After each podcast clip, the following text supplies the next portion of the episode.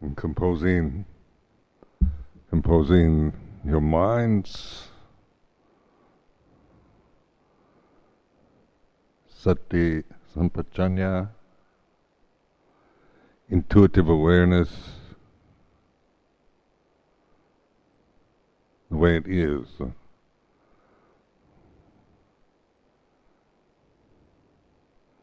So when when I say that, what does that do to you? does that help in in uh, just bringing attention,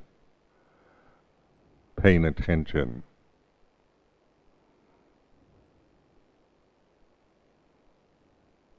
You know, the moment of attention includes the body, mental formations, the uh, environment, external, internal.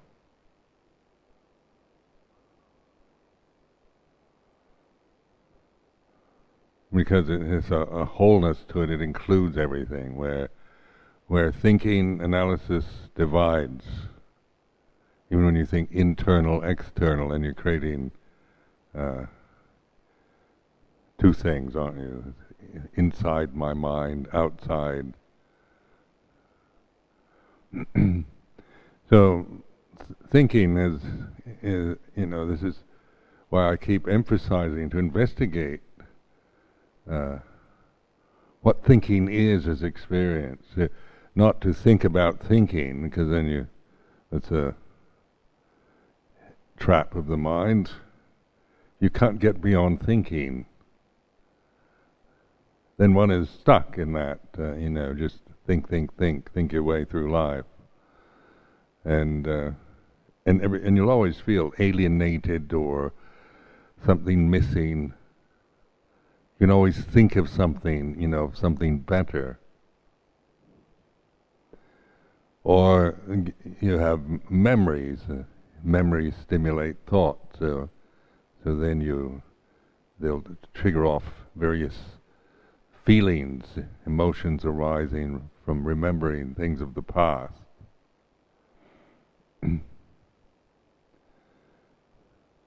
so language is is uh, memory.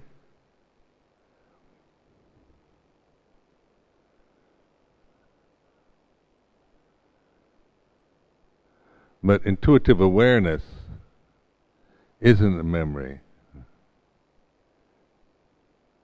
You know, the words itself is is a memory, but the the words are pointing at a reality in the present. So what is that now? And then the attention, paying attention, alertness, heedfulness, oh, uh, mindfulness. These are the the English words that uh, convey that.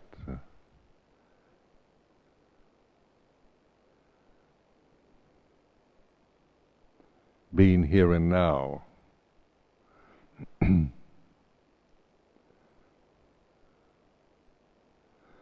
the thing with the future is that it's based on memory, isn't it? Uh, tomorrow is uh, is a concept in the present, and the future is, uh, you know, you project from remembering things, what might happen, what you expect or dread, anticipate, fear.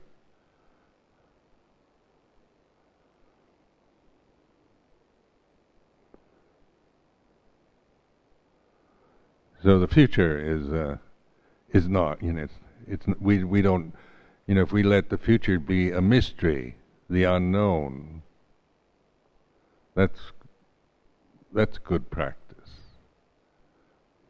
Rather than trying to uh, have, uh, you know, everything guaranteed, certified, uh, figured out, programmed, defined, to make us feel that in the future everything's going to be all right. The future is the unknown. Death is the unknown. And not to know is uh,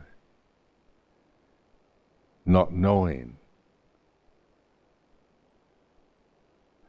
And we think we know when we when we fill our minds with words and memories and promises and expectations, and so we make people promise, promise that you'll come, promise that we'll meet, promise, uh, make a vow, make a promise to this uh, for the future.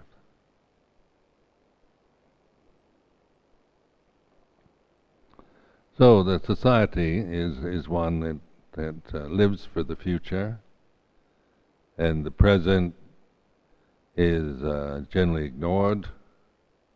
We're planning, we're thinking about something else.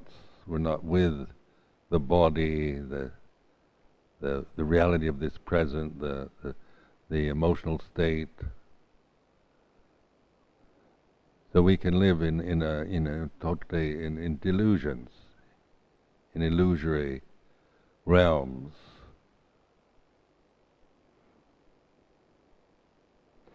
So in the the touch the earth recognition, like the the Buddha before he was enlightened, before he was the Buddha, you know, the touch earth a mudra, calling the earth to bear witness. That's that's conveying mindfulness, isn't it? When the ascetic Gotama sat under the Bodhi tree, he touched the earth. Uh,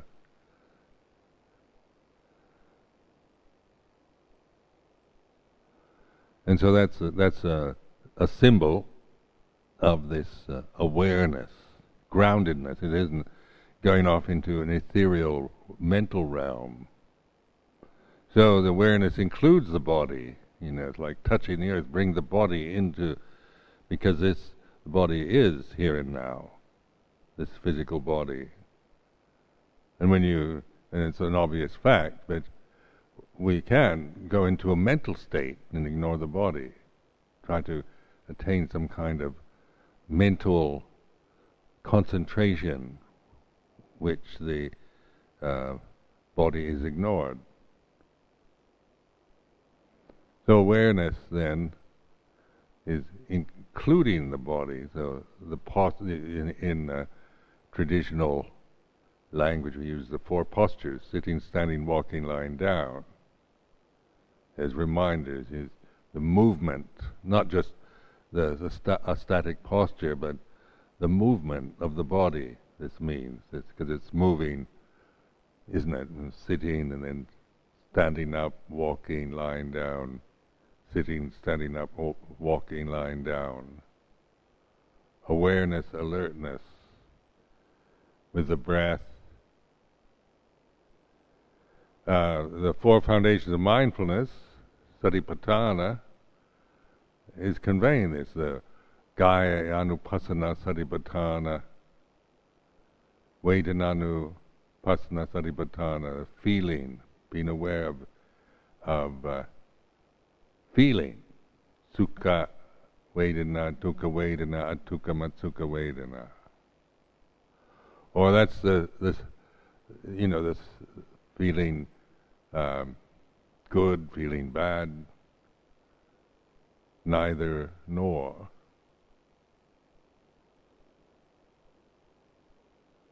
Chittanupassana Satipatthana, the state of mind, the mood. in Dhammanupassana Satipatthana, the, the Dhamma. so in Dhammanupassana Satipatthana, this is the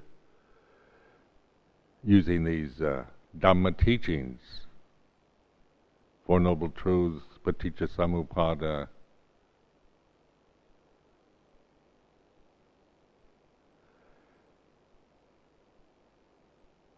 for awareness, not for kind of grasping ideas or holding views.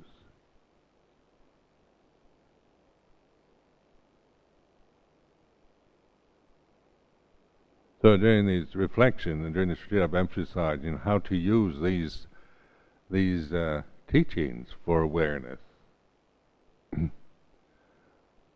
because uh, this investigating experience, uh, the the Dhamma teachings that we have are you know, t- they're, they're not my teachings. They're not, you know, my my take on life, and, uh, which can be influenced by my karma, my personality, but they're they're a tradition. You know, the, the first sermon of the Buddha, the Dhammacakka Pavattana Sutta, is a, considered the first sermon after his enlightenment. So it's a, it has tradition behind it. It's from a long time ago, but it's about the present. It's not about a long time ago. it's not an exotic teaching, a fascinating Indian philosophy from from ancient India. It's about Paccuppanna here and now.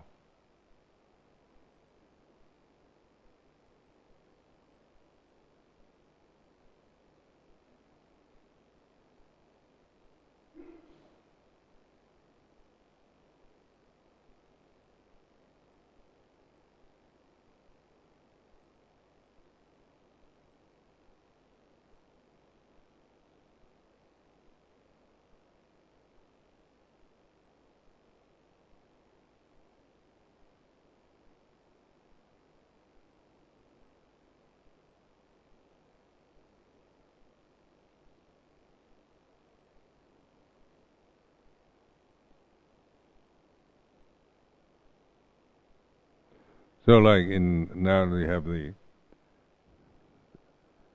uh, body of Bernard in the chapel of rest.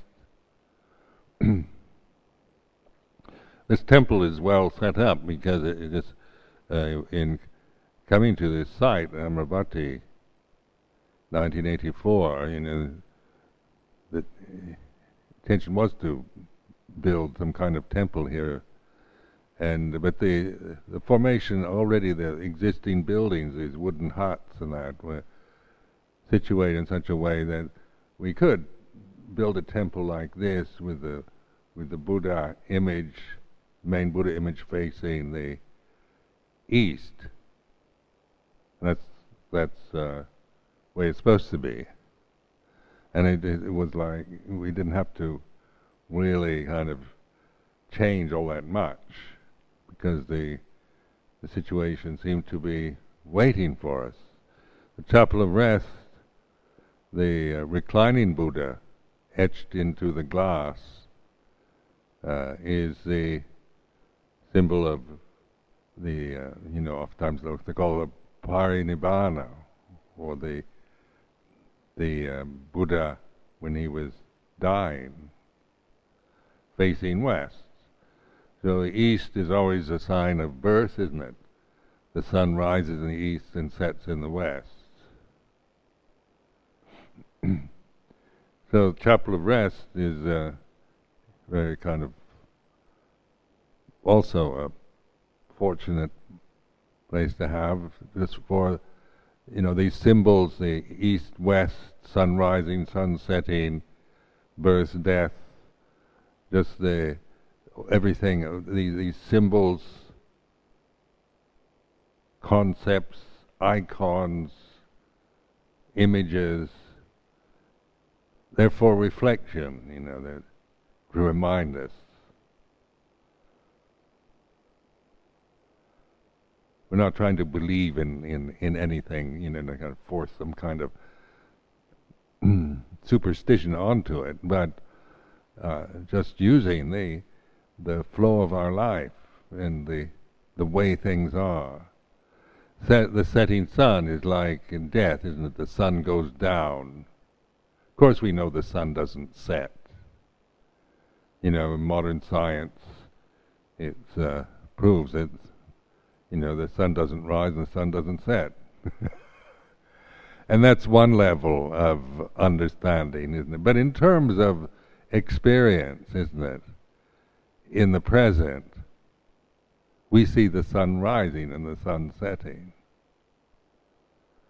You know, and, and it's not to say that we should see this the sun as not rising or setting, but we should always look at experience through uh, these this modern science, like the, the the planet is going around. And to do this, we have to to abstract our experience because that's not how we're actually seeing it.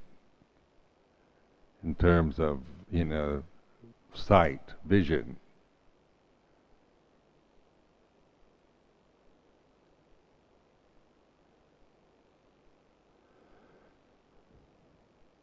So birth and death also is is um,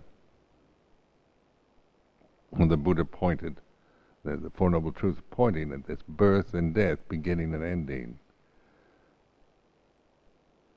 Not from scientific uh, analysis, you know, physics and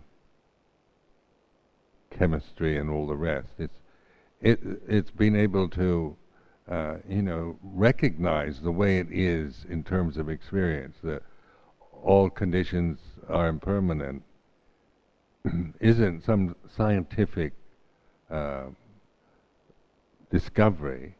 It's just it's uh, a reflection on the way it is in terms of experience here and now.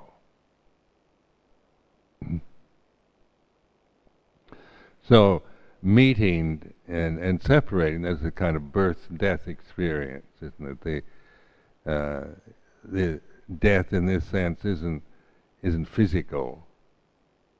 You know, we take the word death and apply it only to the death of a human body, but uh, now we're no longer, uh, you know, using language for that kind of definition, but uh, using it in terms of Dhamma, what arises ceases. Birth is arising, death is ceasing. So birth of the sun, death of the sun, birth of a thought, death of a thought, the rising, setting, beginning, ending.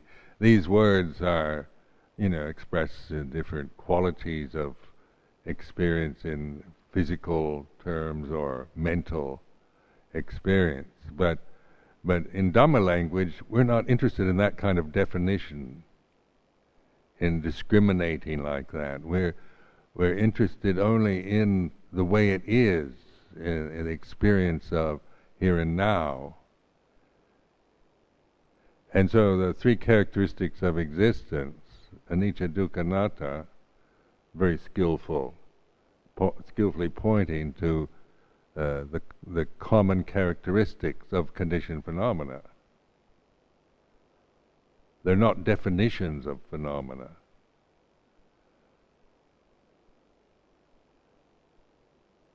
All phenomena. So if it's mental, uh, physical, sensual, uh, psychic, whatever, you know, whether it's true or false, right and wrong, or whatever, you know, illusions arise and cease, thoughts arise and cease, fantasies, feelings, emotions, what we see, hear, smell, taste, touch. The physical world begins and ends.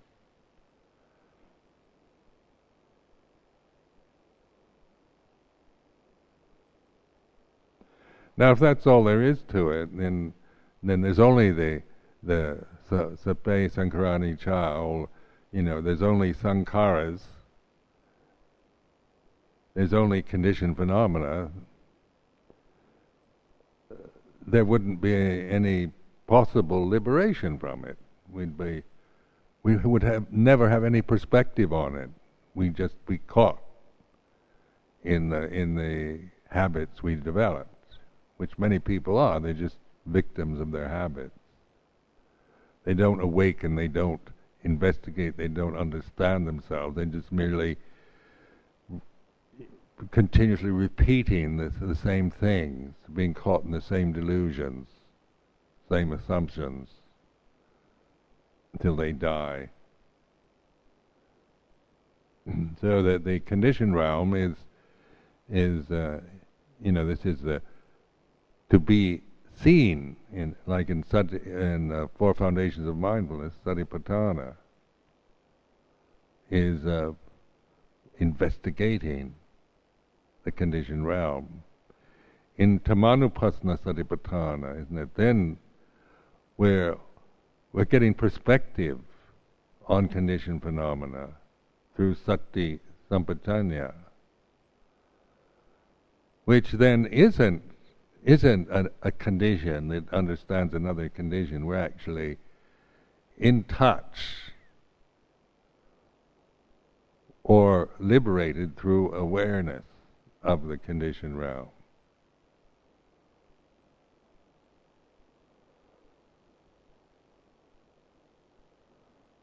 So there is the unborn, uncreated, unoriginated, unformed.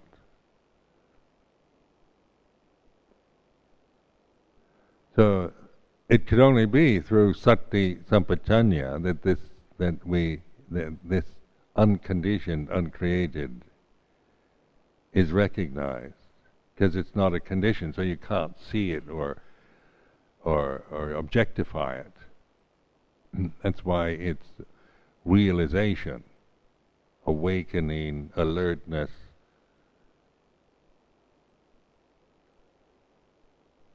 Non-verbal. You're trying to look for something called the unconditioned, you're going to be terribly disappointed. you know, it's just an abstract word, isn't it? Where do you find it? Prove it to me. Or like, like all the, uh, you know, in uh, Christianity where they say, "Show God to me." You know, where you've got to prove, scientifically prove that God exists. Otherwise, I won't believe it. And uh, and then the Christians do define God all the time. You know, and,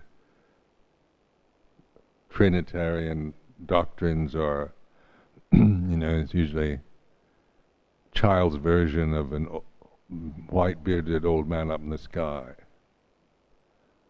a father figure.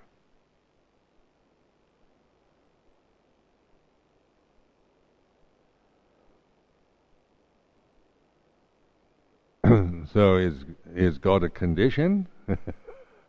if if God is an old as a white bearded old man up in the sky, then it's a condition, isn't it? or in awareness, then we're no longer, you know, creating conditions. We're actually in the state of enlightened of attention. And and recognizing that, like the Four Noble Truths, is really the skillful means. You know, very skillful teaching that to to uh, let go of the conditioned habits, conditioned identities, assumptions, so that what remains is pure awareness. That you can't see and, and know as a as an object, but you can recognize. Because mindfulness allow you know is the opportunity, the occasion we have to recognize awareness is like this.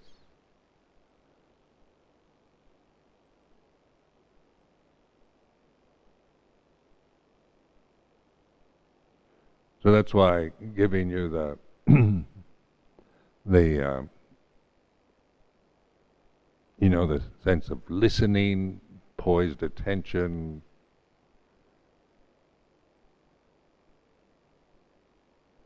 App, there was some words like apperception, uh, intuitive awareness. These are just words too, but they they're they're not attainments of you know special states, but natural ability to to be open to the present. Because that's all there ever is, you know. When you when you stop creating, uh, following the habits and the assumptions of your conditioned mind, it, it becomes very apparent. The insight, knowledge comes. Paccuppanna Dhamma, here and now. The future is the unknown, past is a memory.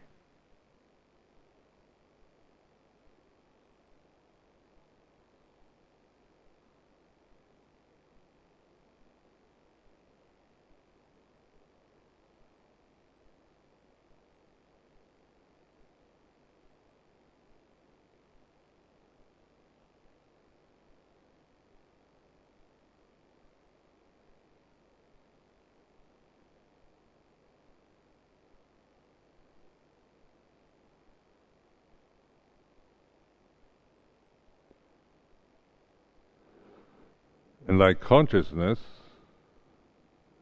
it's um, here and now, isn't it? Awareness, consciousness operating right now, it's like this. Consciousness without a form, say with, with just awareness and non-attachment. But it contains all the forms. That's why it's like intuit intuition.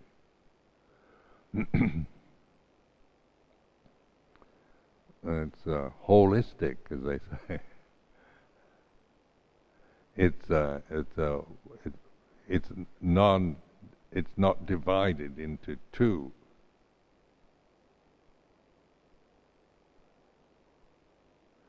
As soon as you try to figure it out, then you're back into two, isn't it? Because uh, thought is you know, when you try to figure out all this with your intellect, it, you end up with uh, back in the dualism of, of the thought process. And that's why recognizing this insight into awakenedness is like this. And that's why I point to use the term sound of silence because then, uh, in this awakenedness, there is this. This is the like a. It's it's recognizable. It's uh, not a created condition.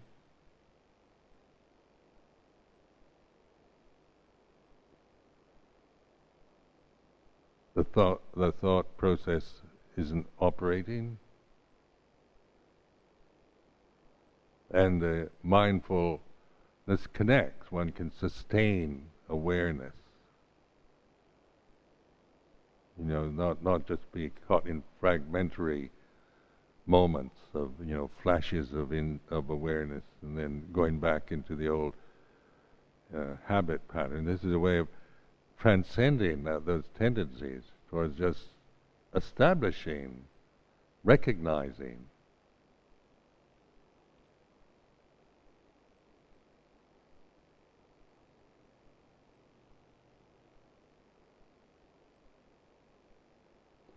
So then, in in you know, like a retreat like this, gives us a kind of uh, special opportunity to to just concentrate and and to determine to to break through the delusions we create around ourselves and the world we live in. You know, it's uh, giving as much encouragement, an occasion, opportunity then, you know, conditions change, retreats end, retreats die.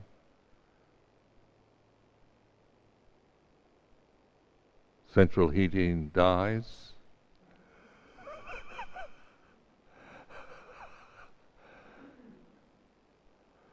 because central heating is not the ultimate reality as it began. Mm.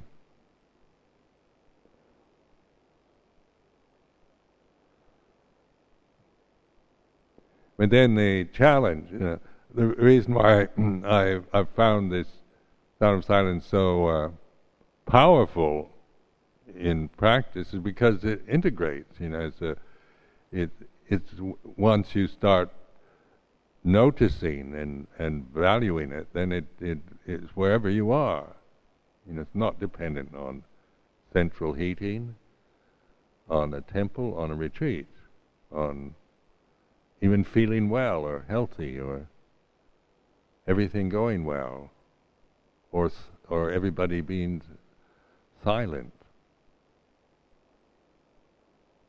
So this is a way of of uh, you know integrating awareness, uh, practical way of of developing that into the flow of life, of uh, traveling, of uh, working, ordinary daily life, monastic life, monastic routine, layman's life, whatever you have to do, whoever you have to live with, whatever work you have to, to do. This uh, the challenge then is to keep remembering this, being this stillness in the midst of the turmoil of the world. so, like the lotus blooming in the midst of the inferno is indestructible. This is a image that a Buddhist uh, kind of image uh, that I've always liked. You know, I have this picture in my mental picture of this beautiful lotus, which is, uh, you know, a delicate thing. Flowers, you know, they're not, they're easily destroyed. But a lotus, which seems delicate and refined in the midst of an inferno, which is a, you know, raging fires, is indestructible. So that lotus, then, in the midst of the inferno, is this awareness. And so the the inferno goes on. It doesn't mean that, but the but this awareness is indestructible.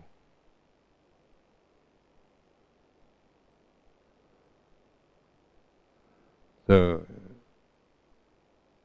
it's a akuppa cetovimutti. It's uh, it's the still point. It's the the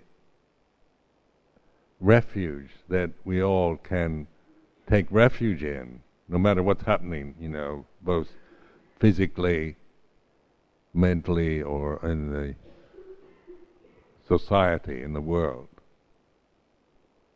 now the thing is, uh, you can be, you know, find that very inspiring or whatever, but in, to practice that, put it into uh, practical situations. So training yourself, like in uh, traveling, or know, riding on the London Underground, or uh, airplanes, or in uh, social situations, or in committee meetings, washing the dishes, sweeping, hoovering the carpet, digging in the ground, planting trees, putting on your clothes, taking them off, bathing, brushing your teeth, shaving, going in and out of doors. Remember years ago we had I did uh, we had a whole meditation on doors because there's so many doors in this monastery, and then and then in the Bhikkhus Vihara, people keep slamming doors, you know, and you're living there in the wooden buildings, and then they walk like elephants down the passageways, and uh, slamming doors. Uh, monks were complaining about, you know, the noise.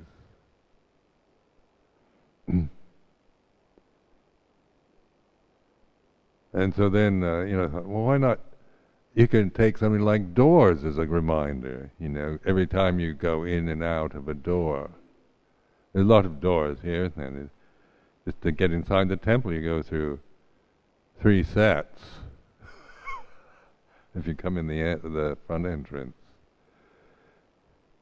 or into the sala, or into your room.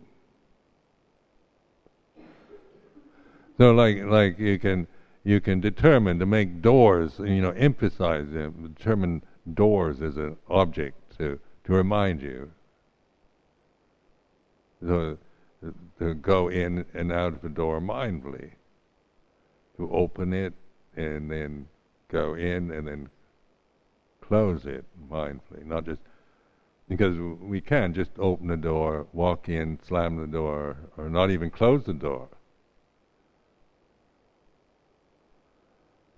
Used to suffer a lot uh, around, you know, in the winter time here in the sala. People come in the doors, you know, we'd be heating up the sala so it's nice and warm, and then people come in and leave the door open and all the cold air rushes in.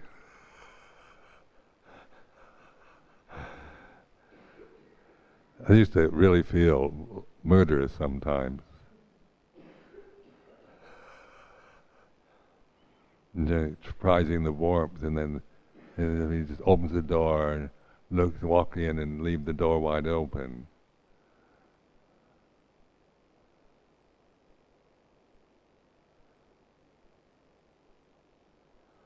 But one had to also look use that situation when things don't go well, when people don't close the door, slam the door. The sound of silence is still present. Awareness.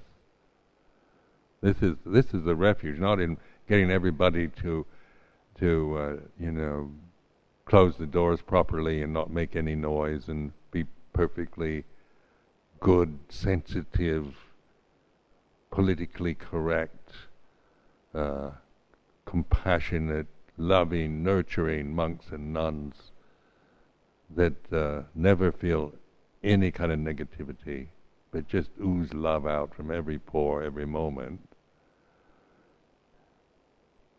And we, we obey all the rules strictly and we're impeccable in every way. That trying to make make everybody be like that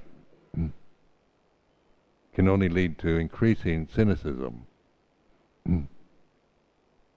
But we can, uh, you know, learn from experience. And the still point then, this this uh, awareness that is that we recognize through awareness, then we can be aware of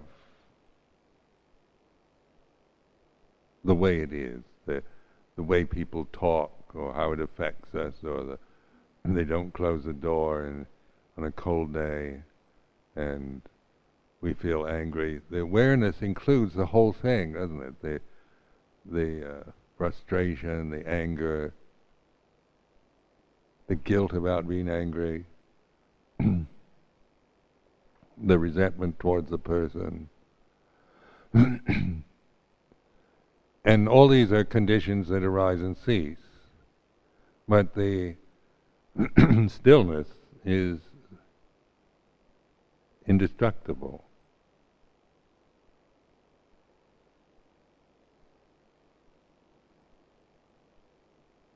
So just like doors, uh, you know, using the monastery here, you know, skillfully, like really, like you're walking from the temple to your room, to your kuti, or from the temple to the sala, or the monk's vihara to the sala and the sala to the monks vihara. These are like for Jongrom to be to you have to determine to do this so that you, it, you remember to. If you don't make a determination, you just it might be just a passing uh, thought that you don't you know you you forget immediately. But something like doors uh, I found very helpful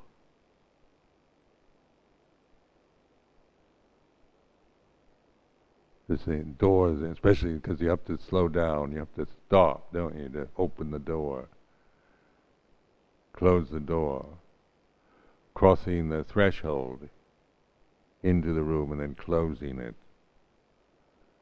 Uh, noticing uh, the the handles on the doors, or the doorknobs.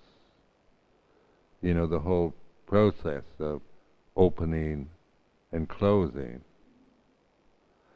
can be, you know, determined as a way of, of slowing down, of not just rushing about and and uh, doing things because you you want to get to, some place on time, or you're just living and you know aiming to get to the sala. Your whole idea is like, oh, the time for the meal, rush to the sala, totally heedless. You're in your you're in the monks vihara and and oh so it's uh, only a couple of minutes left better rush. So then we we're already you know the mind's already in the sala and the dragging the body. And so we our life is not you know it's just a matter of conforming to periods of time in meal time puja time And then free time means we can be totally heedless.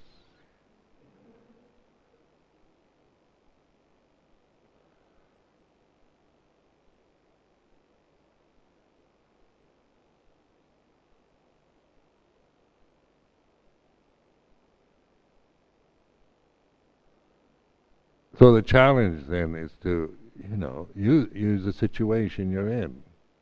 And these are, you know, individual choices. There's got nothing you know, that everybody has to do, but, but, you know, how to develop this awareness. So it, the, the four postures, the sitting, standing, walking, lying down, are, you know, the movement of, that you go through in a day and night are part of the practice. Practice is an ongoing thing. It's not just dependent on a retreat situation, sitting still in the temple.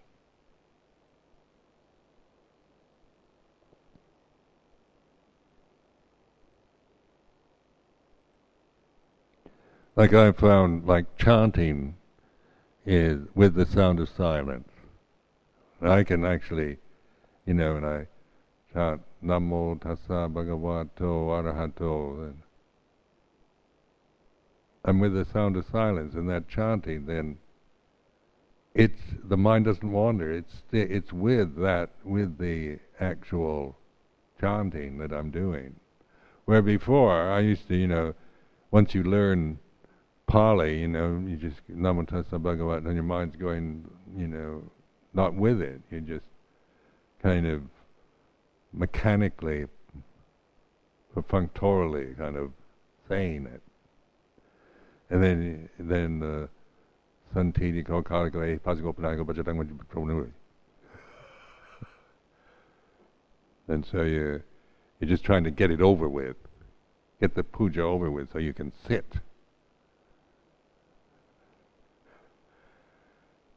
And uh,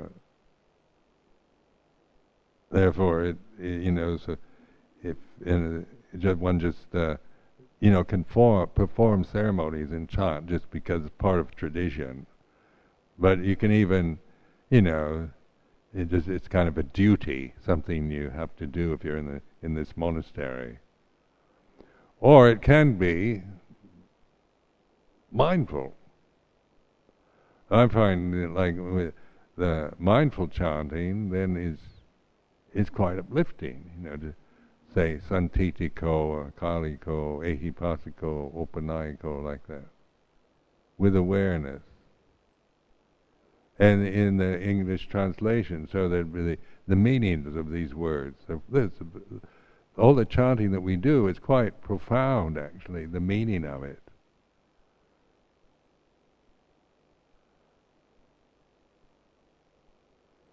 Or it can be just perfunctory, you know, just Namo Tassa Bhagavato, without, you know, with the mind wandering everywhere. Or like giving precepts. You know, I used to notice, uh, you know, like uh, when I give the precepts, five precepts or eight precepts, you know, the mind would wander. And, and the biggest fear I used to have was forgetting where I'm at which precept I gave last.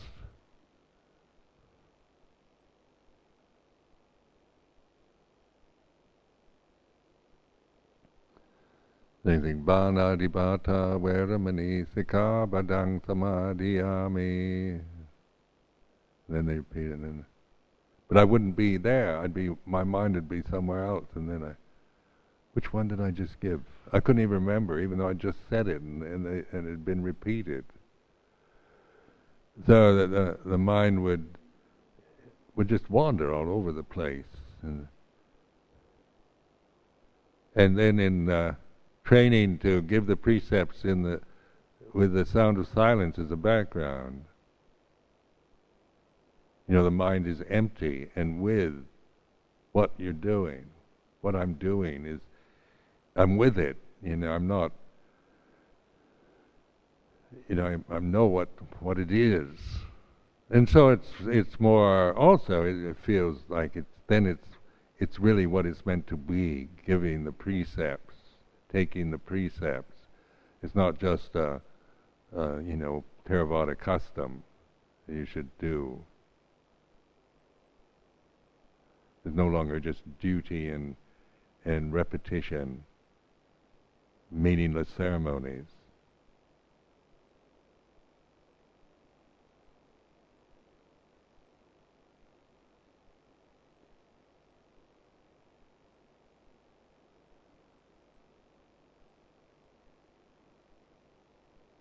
So this is, you know, this is a a way of training yourself with awareness that that is uh, in the flow of life in a in a monastery monastic life it is a certain style to it. It's the way it is you know the, the our custom our tradition uh, the alms food the the uh, all this is a is a is a you know is is a way that we live. We all agree to live like this, in this way. So then to you, you know, to to uh, not just take it for granted or just go through go through it, you know, in, in, as if it was nothing to do with your meditation. Your meditation is only when you're sitting uh, still in the in the in this temple on a formal retreat. And the rest of the time is, is just kind of waiting for the next retreat. And then resenting, you know, having to work or do things because uh, you'd, you'd, rather uh, sit in the temple, seeing everything else is kind of inferior or not as good as. So, so then you get into this division again. I remember in, in uh, meditation center in the states. Uh, used to have, you know, they they'd have uh, these formal retreats all the time, and then the staff that ran the retreat center would always feel frustrated because they had to work and and do the administration and cleaning and cooking and things like this, and and the ones that were on the retreat could sit in the meditation hall all day long and they were really doing the work, and the staff was just, you know, frustrated because it had to, you know, it couldn't do that. There's resentments, you know, because the the yogis they were doing the real work, and the staff was with the with the donkeys, you know, they just had. To and so when you start thinking like that, you know, what what is it? You know, you're just the resentment starts. You think real practice is uh, is formal meditation, and anything outside of that is not real practice. You know, is somehow inferior. Well, then, of course, uh, you know, we want to do the real practice.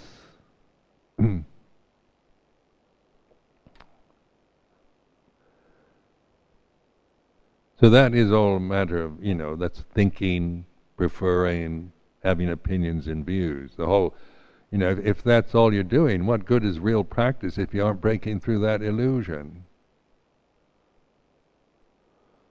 And if you can't see through it, and it's just perpetuated by keep doing the same thing, you know. I don't have time to to work. I'm a yogi that, you know, I'm doing intensive practice. And don't bother me. Your duty as staff is to make sure that everything is provided so I can do my practice. So shut up, get to work, leave me alone. and that that's a mental state that is certainly unbeautiful, isn't it? And if that's if that's what we're becoming, uh, you know, uh, through our meditation, you've you've missed the whole point. You've lost it. Mm.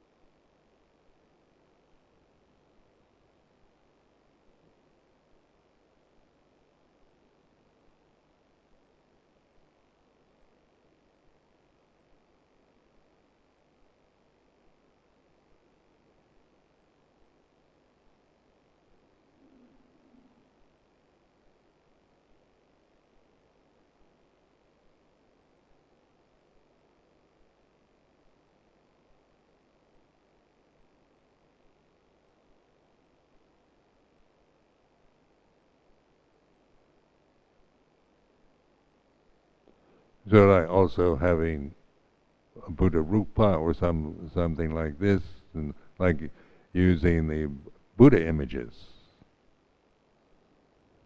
You know, developing that is a as a sign. You know, because it, it's uh, to to bow in front of a Buddha image uh, mindfully, in the, in the stillness of the mind, not just to you know to. Um, do it out of duty or obs- or kind of obsession, compulsion. That's what you should do. When you enter the temple, you should bow to Buddha Rupa. and it's always, you know, stopping, uh, getting down on your knees, bowing in the stillness, lighting the incense sticks, lighting the candles, in the stillness inner stillness, not stillness of, you know, the temple has to be silent, but in the inner stillness. So that then, uh, then everything's helping us. You know, the the um, Buddha images, the candles, the incense, the flowers, the monks and nuns, just the, you know, just seeing seeing the samanas, like for lay people, and for the samanas, just the, the form, the the color, the robe, shaven head, rather than than dwelling on, uh, you know, making these as, per, you know, defining them as personalities. It's uh, it's an outward symbol of sangha. You know, it's a it's an icon in its own right, a sign of sangha. But it's so easy to make monks and nuns into personalities. You know, for us too. Even, we do it. Even I do it. It's so easy to to um, personalize the this monk is like this, this nun is like that. But say training in in uh, in uh, with awareness, then it's it's beginning to you know changing, just recognizing the using a form such as the samana form, the shaven head, the robe, as a reminder, you know, of sangha, refuge. Not you're taking refuge in in in a personal monk or nun or in monks and nuns in general. It's not that. It's a it's it, like symbols we can use for awareness. They stop, say that just the the uh, perfunctory flow of habits and thoughts and that to just uh, stop the just that the wandering, uh, proliferating thinking mind.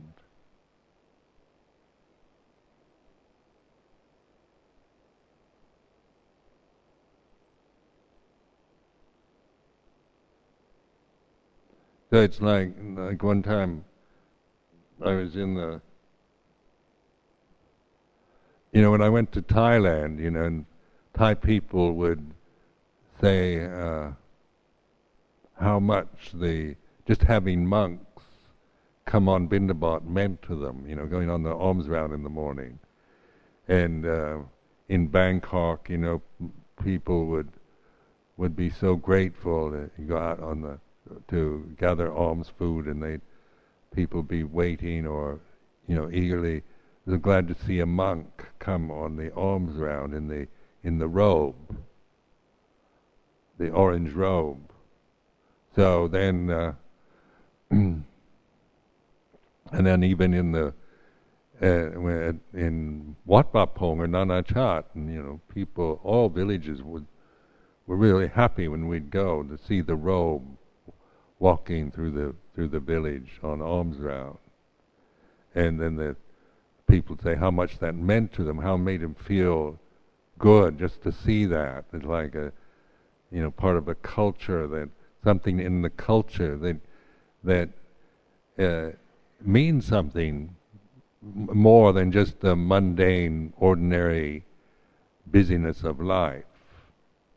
Stops them, you know, they stop just the worrying, um, habitual things, uh, habits to just for that sense of respect of just seeing the shaven-headed monk wearing an orange robe with an alms bowl.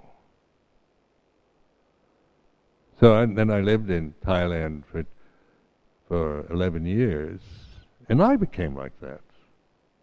And I remember it, it really uh, stuck me as uh, when I was in, I was had to go to the hospital one time in Bangkok where, uh, you know, and I wasn't, um, was on a ward where you know, it wasn't the monk's ward.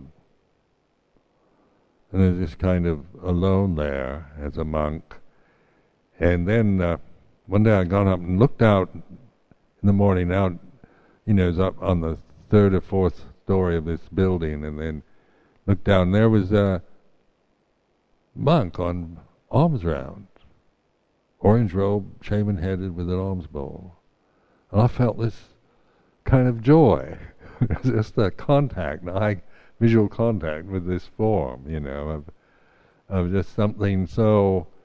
Um, kind of uplifting. You know, just that image, the the effect of that of of that form. I didn't know the monk; it wasn't like anything personal whatsoever. But just that, you know, how that that does the the what the con, the icons, the symbols, the forms we have do have a, an effect on on our minds.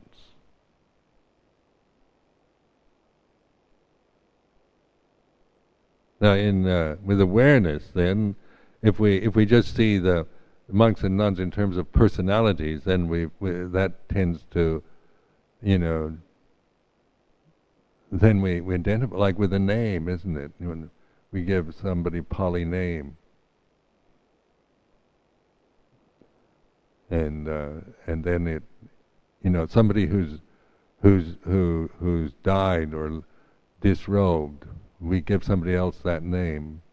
Takes a while, doesn't it? To not think of the other person. Like the name Anando, isn't it? So identified with Ajahn Ananda when I gave it to the present Anando. Me, even me, and I kept because the the name was so, the the sound Ananda was so identified with the other Ananda, the first Ananda. So I'd like to do that intentionally, just to see that these, you know, how names represent, you know, easily become persons, you know, personalities. Where these Pali names are not to, not to, to emphasize personality. You know, to kind of reinforce our uniqueness as personalities.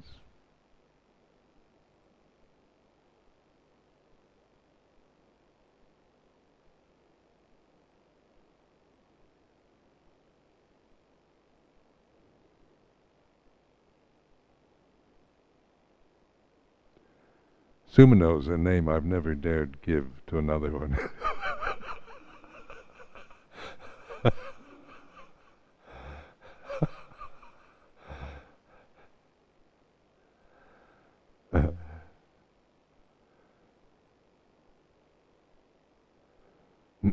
I will eventually.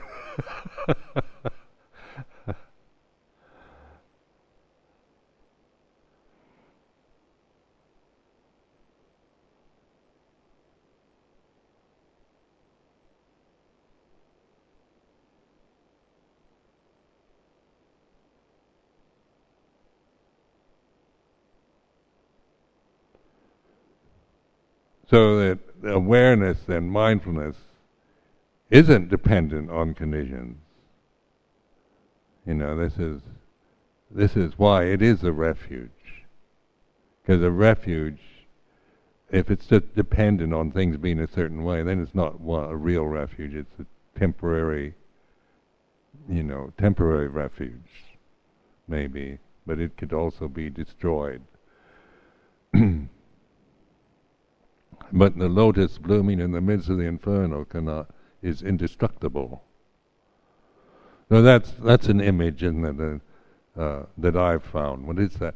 That lotus, which is a totally unaggressive, uh, uh, you know, it seems delicate and very indestructible. You know, easy to destroy a lotus. But the lotus is a is an ancient symbol, you know, and and it it is that meaning for that purity, that pure essence, stillness, and and the this this stillness, this uh, that we can only uh, recognize or be through awareness, through awakeness and recognize, then that is the, the strength. It seems like a delicate, at first it seems like a, you know, very delicate thing, dependent on, you know, like a, a lotus blooming in a, in a special environment, a greenhouse. We have to have the temperature just right or it'll die. We've got to, you know, every little possibility of a, of a fly or an insect or something is so so so rare, so exotic, so delicate a plant. We have to spend our time trying to protect it at all costs. Or is awareness really, you know, it's indestructible. And this you find within yourself, you know, through through the what we call meditate, through bhavana, through reflection. That which is, it can't be destroyed by changing conditions, by the birth and death of thoughts, emotions, comings and goings, successes and failures. The inferno of samsara, the busyness, the stress, the the demands, the the crises, the catastrophes, the tsunamis, the whole lot of samsara. What is it that is indestructible in when destruction is happening all around you? And then this, uh, you recognize and develop this. It might seem very delicate and frail in the beginning because we aren't used to it. We, but it's not. Important thing is to recognize it. This is it. And then too, uh, you know, the the movements of our bodies, the the emotional habits that arise and cease, and the th- and the karma that we experience is then seen from this this center rather than just being caught in the in the spiral of samsara. If we throw ourselves out in samsara, then we're it's like being caught in a vortex and just whirled around. And it is frightening, and there's a lot of fear in the samsara because it just it's just you know goes on and on and on and and you can't you can't find any safe place in it. It's always there's always this sense of danger and lack and something missing. But in the when we recognize the stillness, the natural stillness, then the samsara is no longer it is what it is, but and but it's not it's not no longer has the ability to delude us, to blind us.